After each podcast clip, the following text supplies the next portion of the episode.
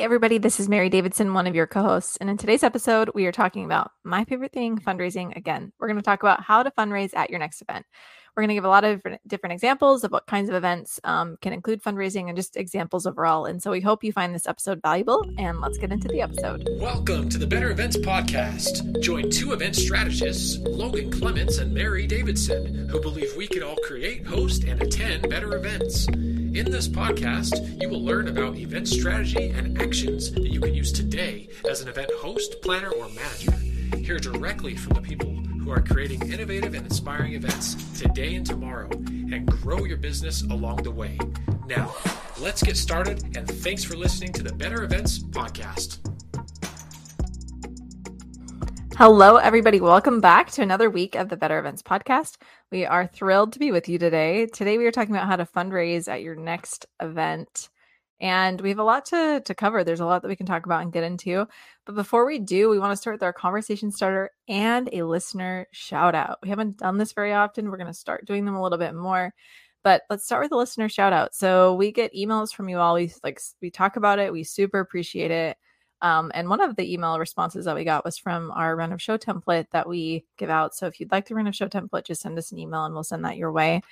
Um, but Nika, one of our listeners, said, I love your template and truly appreciate your kindness in sharing it with your listeners. Thank you again so very much for not only the template, but again for sharing all your experience and knowledge. You truly offered some very insightful and inspiring words and have personally helped me grow and have had a huge part in my producing journey because she does event producing. So that was that gave us the warm fuzzies for sure. Nika, thank you so much for sending those kind words. I did ask her if we could share the words, and so definitely want to, you know, honor the kind things that she said to us. So thank you so much for that. We appreciate that positive feedback for sure. Um, that's what keeps us going, you know, and wanting us to um, continue along with, of course, many other things. But we're happy to be here with you all again today. So, with that, we have our conversation starter, which is Logan. What was your favorite cartoon growing up? Well, first, thank you, Nika. Again, we love hearing from you listeners. So please, uh, if you haven't reached out, don't hesitate to. We always talk about how podcasting is so lonely sometimes, where it's just Mary and I talking to our microphones. And whenever we get a face to the name or even a name that is for folks who are listening or finding that they get value out of this, it's always makes our day. So thank you.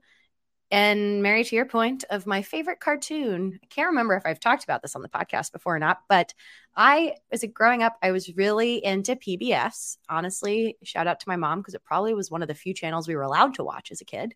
Um, but I loved a TV show called Arthur, and I used to I watched it so much that I used to tell time in Arthur shows. So whenever we were on a road trip or we drove to my grandparents' house, which was 30 minutes away, that is the duration of an Arthur show. My family would tell me we it is one Arthur show away. And as we went on longer road trips, we had to say it was like four Arthur shows, which just seemed like so much.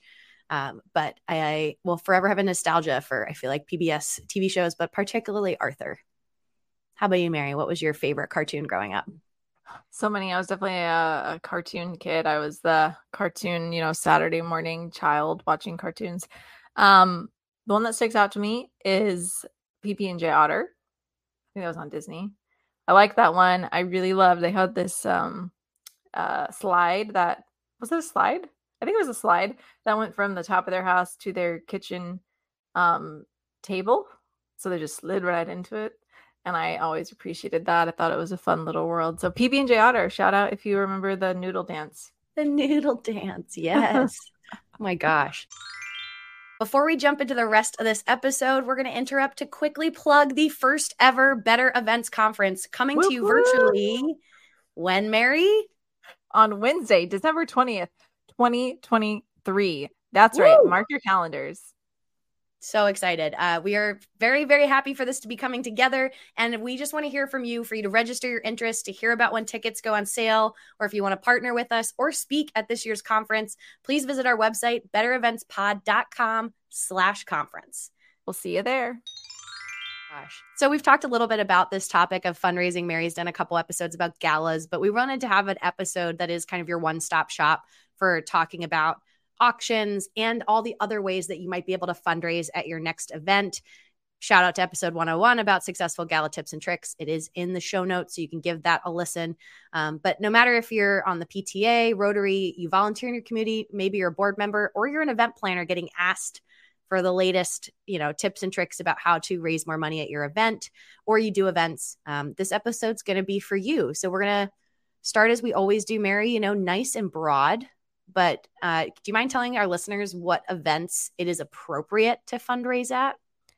Yeah, um, this is an interesting place to start because I think we have to acknowledge. Well, first of all, Logan, I'm excited that you're having this conversation with me. It's very fun. Last time that was a solo episode, I think, and so I love having somebody else to talk to. Um, but a lot of our listeners, you know, are located around the area, around the world, and so with that in mind, I think fundraising really looks different where you are. In fact, you might call it something different as as well, like not just fundraising events, but charity events or whatever that looks like.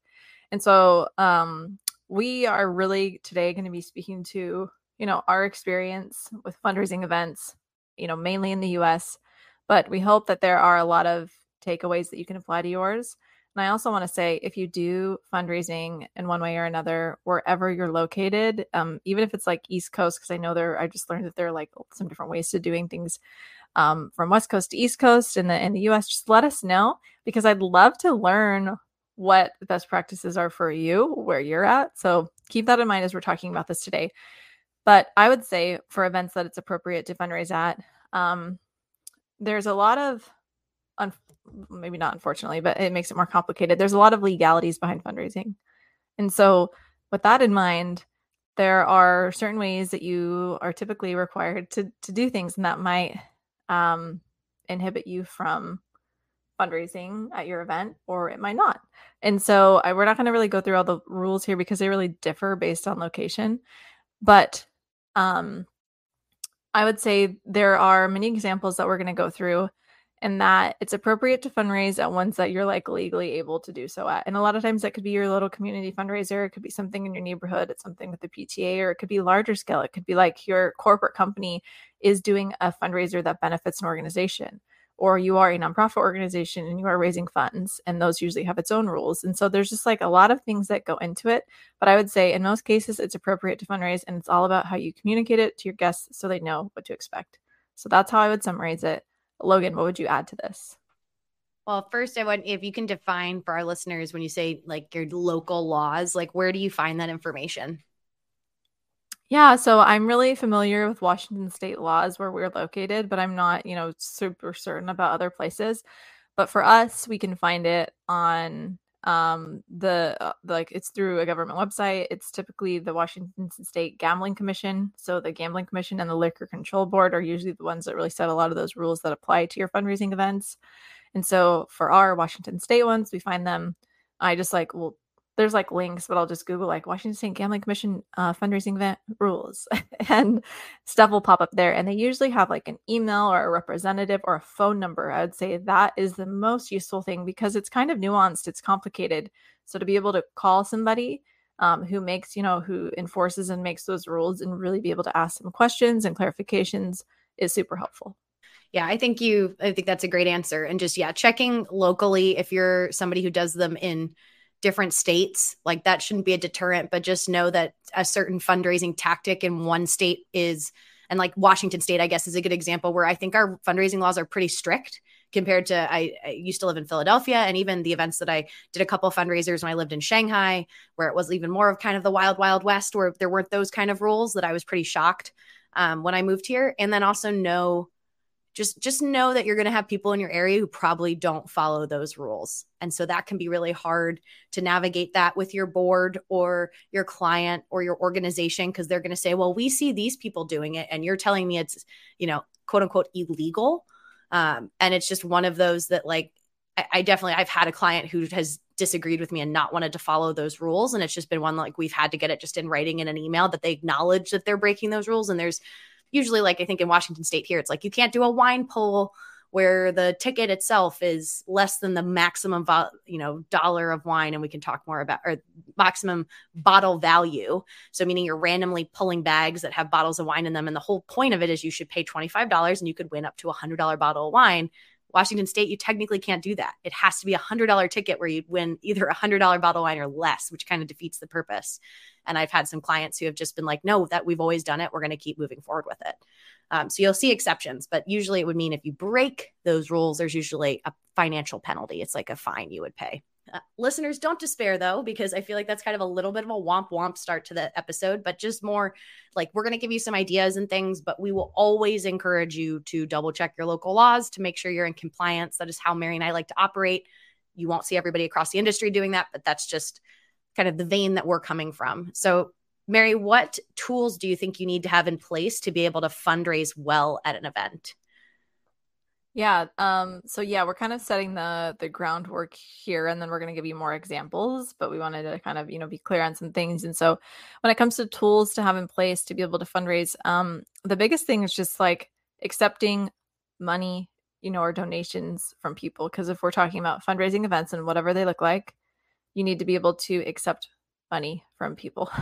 and uh, when it's a donation versus like a purchase, sometimes that's a little bit more complicated too. How do you accept that if they're not like buying a ticket? Like, you know, they just want to give something. How do you take that?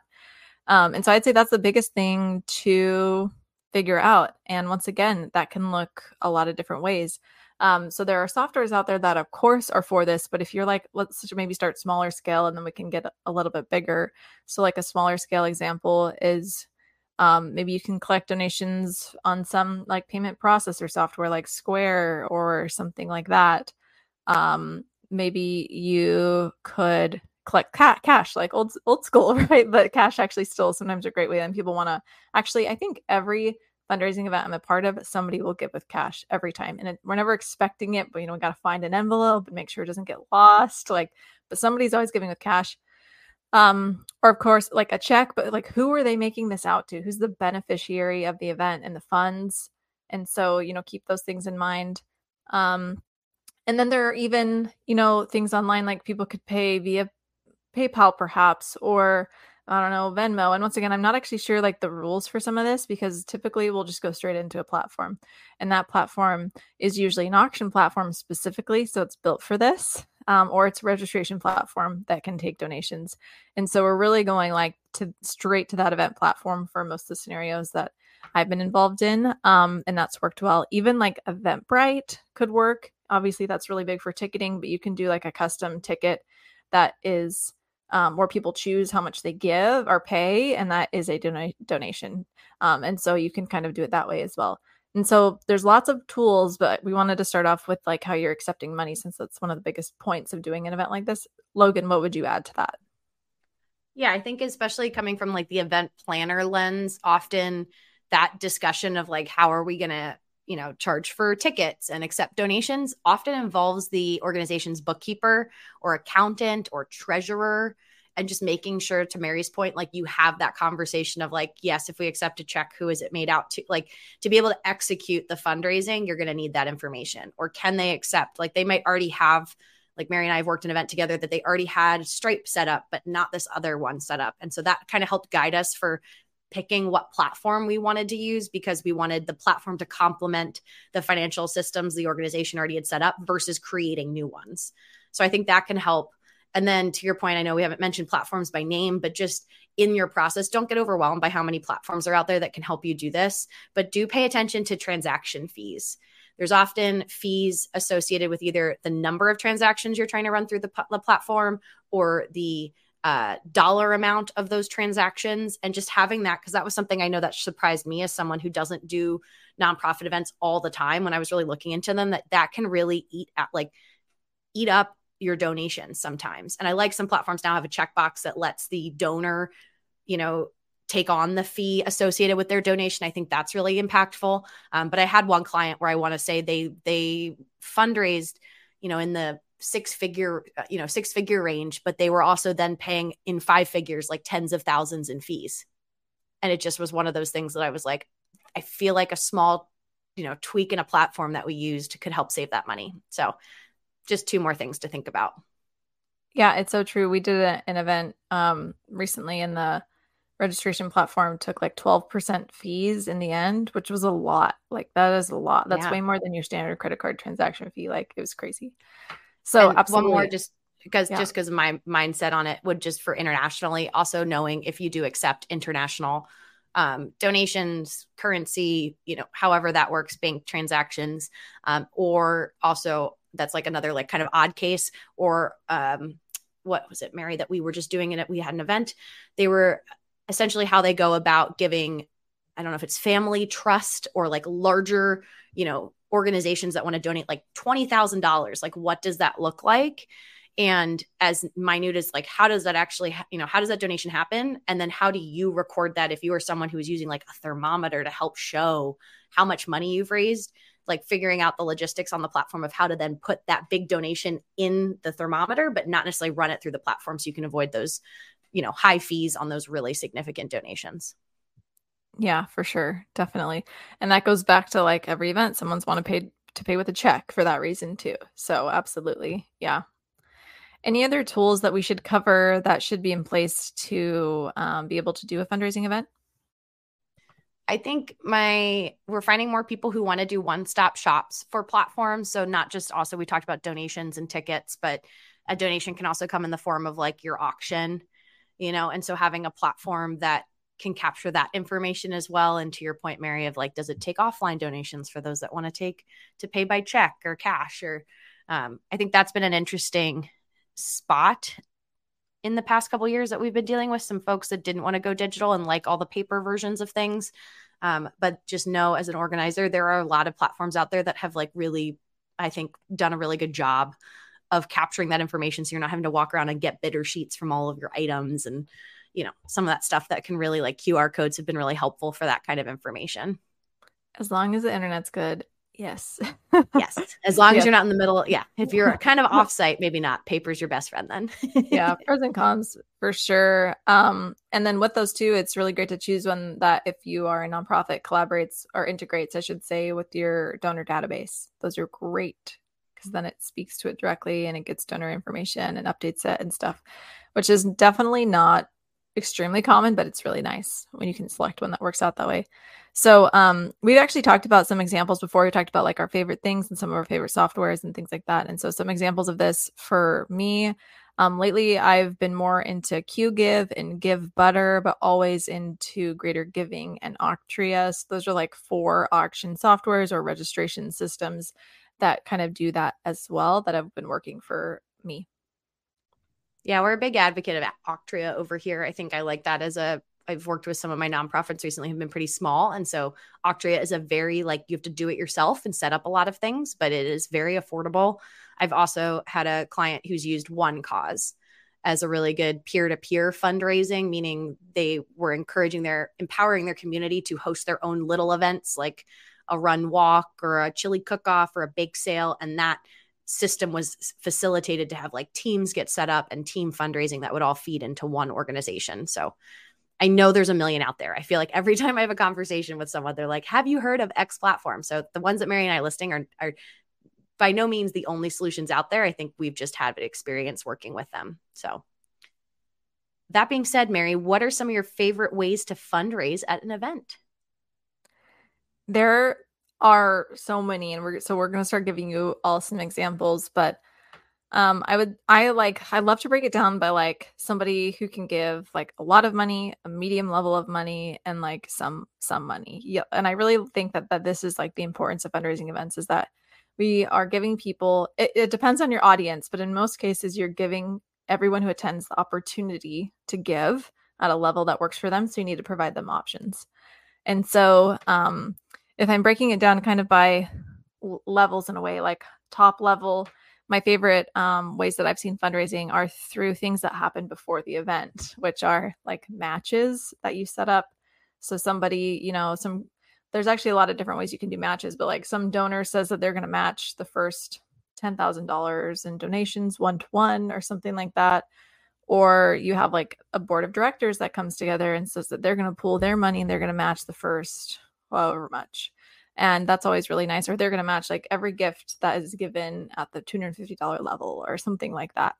Um, I think matches need to be strategic. Sometimes, if they're done too much, it kind of takes the, I don't know, people i think people are encouraged by matches but when you do it too much like for many different levels it kind of takes it the i don't know the impact out of it so anyway a match pre-committed gifts are awesome which is you doing donor stewardship before your event and talking to people and seeing if they'll give money and commit before they're even there that's ideal because then you're really guaranteeing some revenue for the event it's like kind of crucial in fact, for these larger level gifts.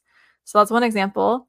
Um, a medium level kind of could be like participating in in an auction, whether it's a well, I would probably say like a silent auction, live auction items can go for like quite a bit sometimes. Um, or like there's this thing called it's actually called a lot of different things but i call it last paddle standing. Sometimes it's called something else but it's basically people um an auctioneer will get some you know prize for a certain level like 100 the 100 dollar level or something like that. And um the last person who has their bid card up is the one who wins that thing and so every time you raise your bid card you are donating. And so you get in these bid wars wars back and forth but every time person raises their paddle they're they're giving. So they actually end up giving quite a bit of money sometimes if they really want that item but it's fun. It's this fun game and that i would say is more at the medium level. So i appreciate that. Um, and then like dessert auctions i would put there too.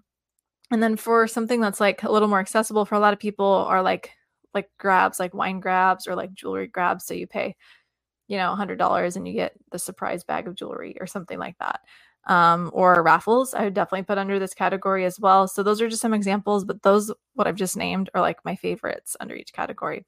And Logan, I'd love to hear from you. What are some of your favorite ways to fundraise at an event? Yeah, I know at a sporting events like in the in Seattle here, the like Seahawks and I think the Sounders are doing it as well. Our, our men's soccer team uh, doing just a 50 50 raffle. This is a big one. If you, uh, I see it also even at like the high school, you know, PTA team. Um, and the concept is that people donate or they buy tickets um, to get a chance to it's essentially a raffle but all the money that pe- they raise off the tickets 50% of it is going to go to the organization and 50% of it's going to go to the lucky winner and like at the Seahawks game we had one that got up to like $100,000 so the person with the winning ticket won 50 grand you know which is significant i've seen it on a smaller scale for like your local high school team where maybe you win a thousand dollars and sometimes it's classy just to donate your your winnings as the as the winner back to the organization so they get to keep all that money um, but similar to what Mary said, I think like auctions and raising the paddle, I think Dessert Dash is a really fun one if you know your, and all of these, I guess, with the caveat of like, you know, your audience. So, like a Dessert Dash where people are bidding at their table to raise as much money for their table as possible to get a better chance in line to run or walk swiftly to the dessert table to get the most enticing dessert for their table. Um, I wouldn't do that for a group that maybe they're not as able bodied or your venue just is really tightly packed and mobility is hard. You know, I wouldn't do a dessert dash. But like we just had a client um, back in the spring who they do a lot of things with sports, but it was a fundraising for an organization. I was like, you, you your attendees are competitive. They're going to love this. Like they were trying to look at another way um, to fundraise. And so adding a dessert dash was a really easy thing for them to do. And the people had a lot of fun doing it.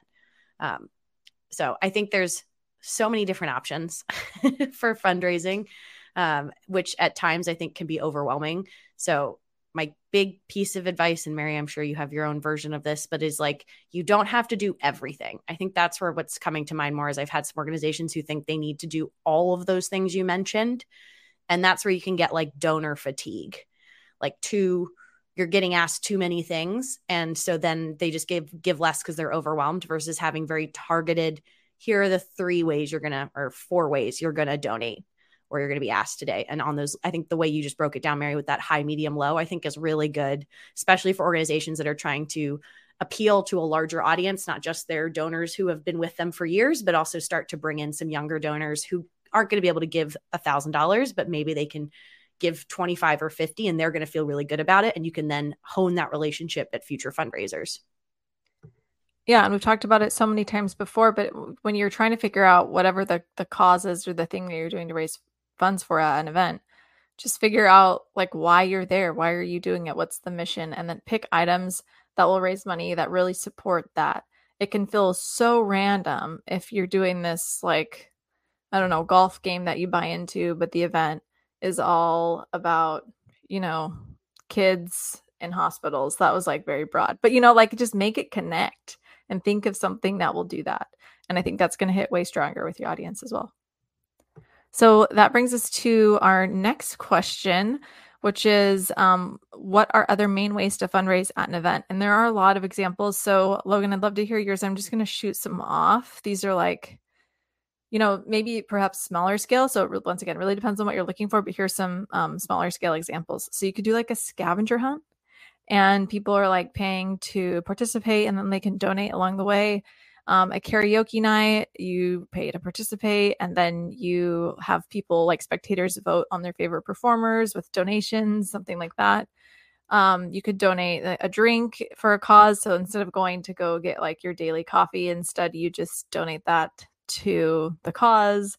Um, you could do comedy nights and things like this work a little better if you can partner with like a comedy club that will kind of host you that night. And then so you're making money off the event. Um, trivia nights, similar situation. Yard sales, and I want to say, like, let's not discount yard sales. When I was 19, I was trying to raise money to go do a humanitarian trip. And so I like sent this little note to all my neighbors asking them to give me their stuff that they were going to take. Um, to Goodwill or a place like that, and they gave it to me instead. And I had a yard sale, and I called it Clutter for a Cause, and I raised like two thousand dollars just from that. So I mean, don't discount your yard sale. Sometimes if you like get a lot of things, that can be pretty impactful. Um, so anyway, those are just some ideas. But Logan, I'd love to hear what you're thinking about too.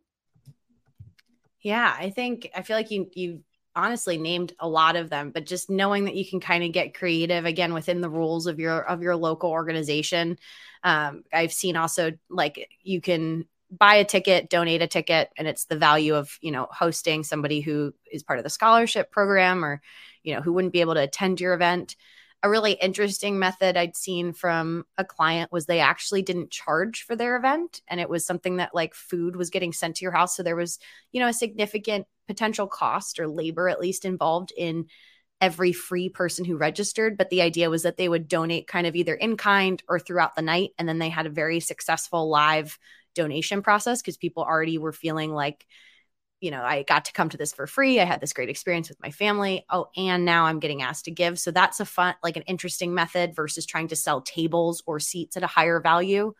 Um, that I think can you can play with for your event. I feel like there's there's a lot of opportunity. It's just again the ways I've seen it gone go wrong have just been that people try to do too much, too many different ways to give, um, or they kind of like half do them. So a lot of these organizations, you know, are run by volunteers or a board, and so I would, if you have tons of ideas, you know, get them all down on paper and then figure out what you can actually execute. I gave that example earlier about the dessert dash, and I had a different client try to do it, and it was really tough. They tried to get a different dessert from a different organization. And so to have 30 tables worth of desserts, they were working with 30 different bakeries and shops and things. And the person who had to do it, like it took them all day running around for two days trying to collect all these like all of these baked goods and cakes and things and it was like a cool idea, but in execution, it took that person out away from anything else that they could help with.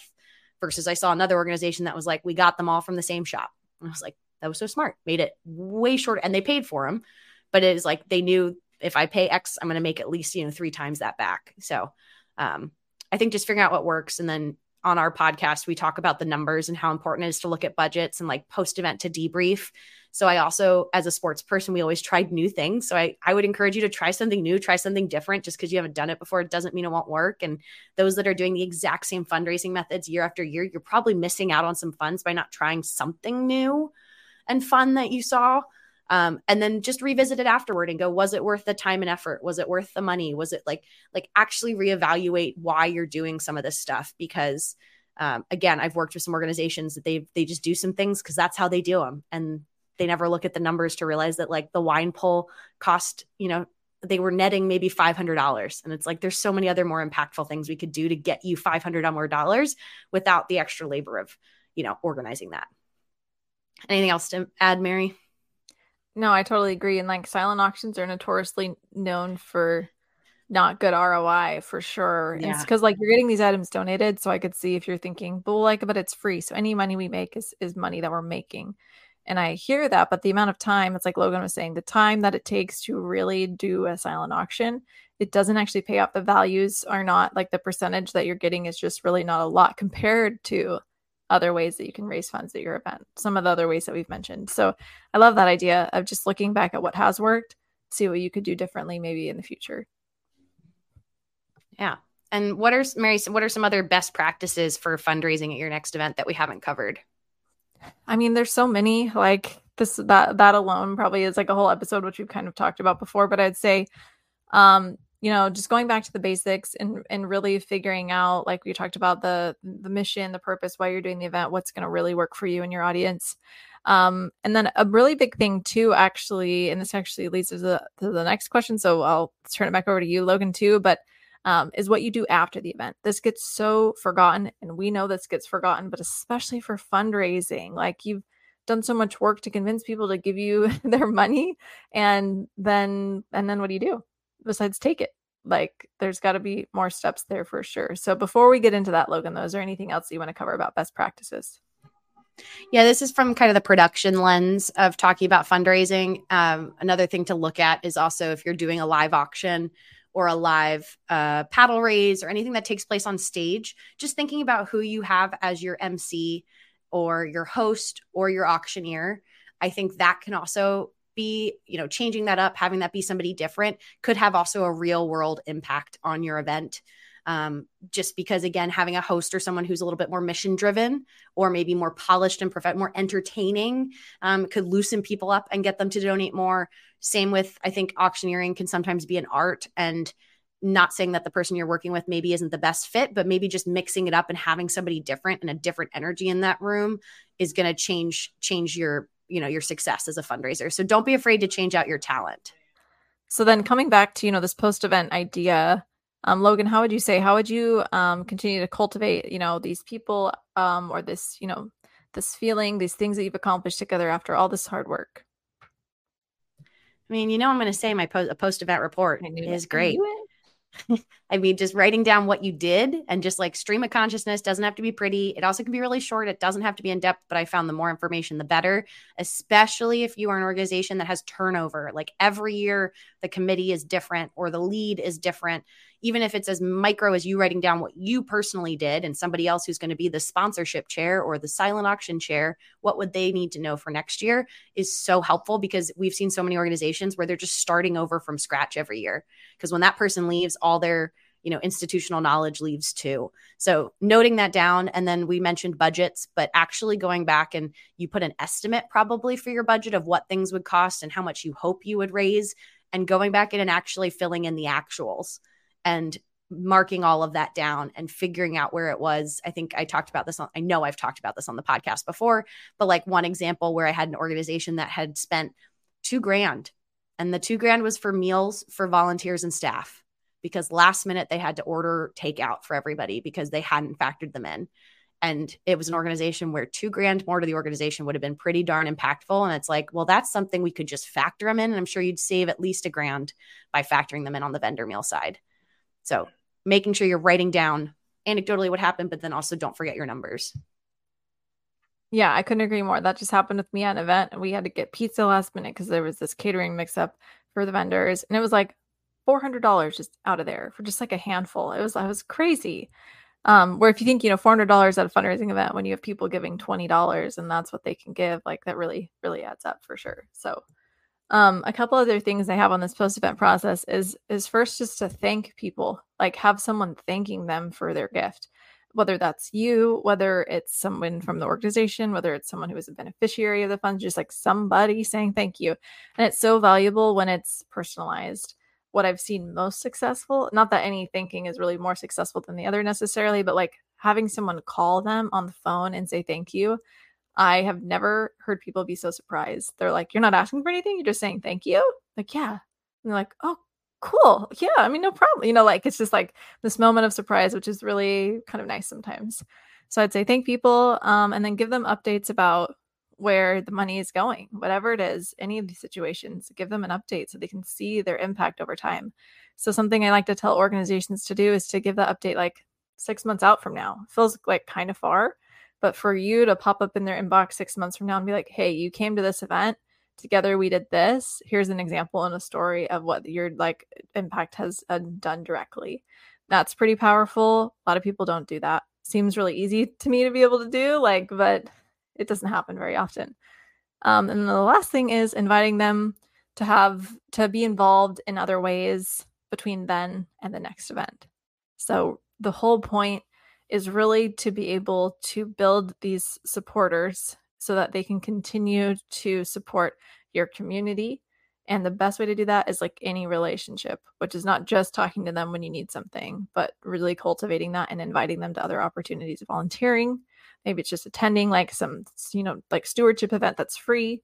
Um, maybe it's just, I don't know what, just reaching out and, and treating it like a real relationship is really valuable as well yeah, I think all of those again, it's that post event sometimes fatigue. I feel like that sets in of you've been doing all this hard work and everything, and then you're just tired and you kind of forget some of these things. But I think you really hit the nail on the head. And as we mentioned earlier, another opportunity is also peer to peer fundraising. So getting your your community to either do smaller events and kind of leaning on them for that kind of stuff, I think is also a great way to keep people involved and more on the smaller level, but just to stay relevant and top of mind. But I just immediately, Mary, when you were like, send a six month update, it's also like, and you could include your save the date for, you know, the next event to just put it on people's radar of like, hey, it's back. Or if you forgot to collect feedback, that's another thing I love to always ask about is like, what were the attendees talking about? And we all know survey links, and it's, you know, you're not going to hear from everybody, and that can be frustrating. But part of like your phone call of thanking someone is you could also say, hey, what was the most memorable part of the event? getting anecdotes, getting like what actually stuck with them is also really important. And it's a question I always try to ask clients is like, what did, did you hear about? Because there's going to be the things that we, rec- we, we recognize as organizers, as the host, or you're going to think is really cool, but it really just matters like what was memorable to the attendees. Did anybody, no one thought about the photo booth? Okay, maybe that's some cost savings. We're not going to get a photo booth next year. Or, you know, they really loved like the opportunity that we had a, a client who wanted more time talking at their table because we had a lot of great programming. They're like, it was great, but by the time it was over, I barely talked to the people I was seated with. So this past year, we did a dinner break. We did about 30 minutes where we just had light music playing and people just talking amongst themselves. And I think that helped, you know, at the end of the day, raise more money. So just hearing back from your audience and not staying in your silo as the organizers of like what you thought went well and what you think should happen, make sure you collect some of that information. Absolutely. Awesome. I love that. And so we've, you know, we've covered a lot today. I think there's so many different directions that we could take this topic. So thanks for, you know, sticking with us as we've kind of navigated like the different kinds of events. Hopefully there's something that you heard that you can bring to your next fundraising event, whatever it may be. Um, so thank you so much again. And we now have our bonus tip for today, which Logan has. Yeah, this one you probably heard if you listened to our favorite things episode. If you didn't, go back and listen to it. But I highly encourage you as we get into the busy fall event season, if you're someone who travels a lot for work or for fun, get the travel credit card with lounge access. I have two cards that get me access to two different lounges. I have the Capital One Venture X card, and then I'm a Delta girl. So I have the Delta credit card, but whatever airline you prefer, I'm just telling you, it makes life and just transit so much easier. Just the relaxing thought that I know I can go somewhere that I know it's going to be quiet. I'm going to have coffee. I'm going to have snacks. Like it just helps take care of one of the, you know, busy elements of you getting up and going. So get the travel credit card. I promise you it's going to be worth it if you are someone who's going to be traveling a lot this year. Yep. Absolutely. Love my travel credit card. Love the lounges. It's amazing. Awesome. Well, thank you so much, everybody, for listening to another episode of the Better Events Podcast. You can follow us on social media at Better Events Pod. You can email us at bettereventspod at gmail.com. Visit our website, bettereventspod.com. And you connect, can, can connect with us directly on LinkedIn. We'd love to hear from you. Logan and I really love getting those messages saying that you listen to the podcast. So thank you for sending those. And we'll be back. We will be back with you again next Wednesday.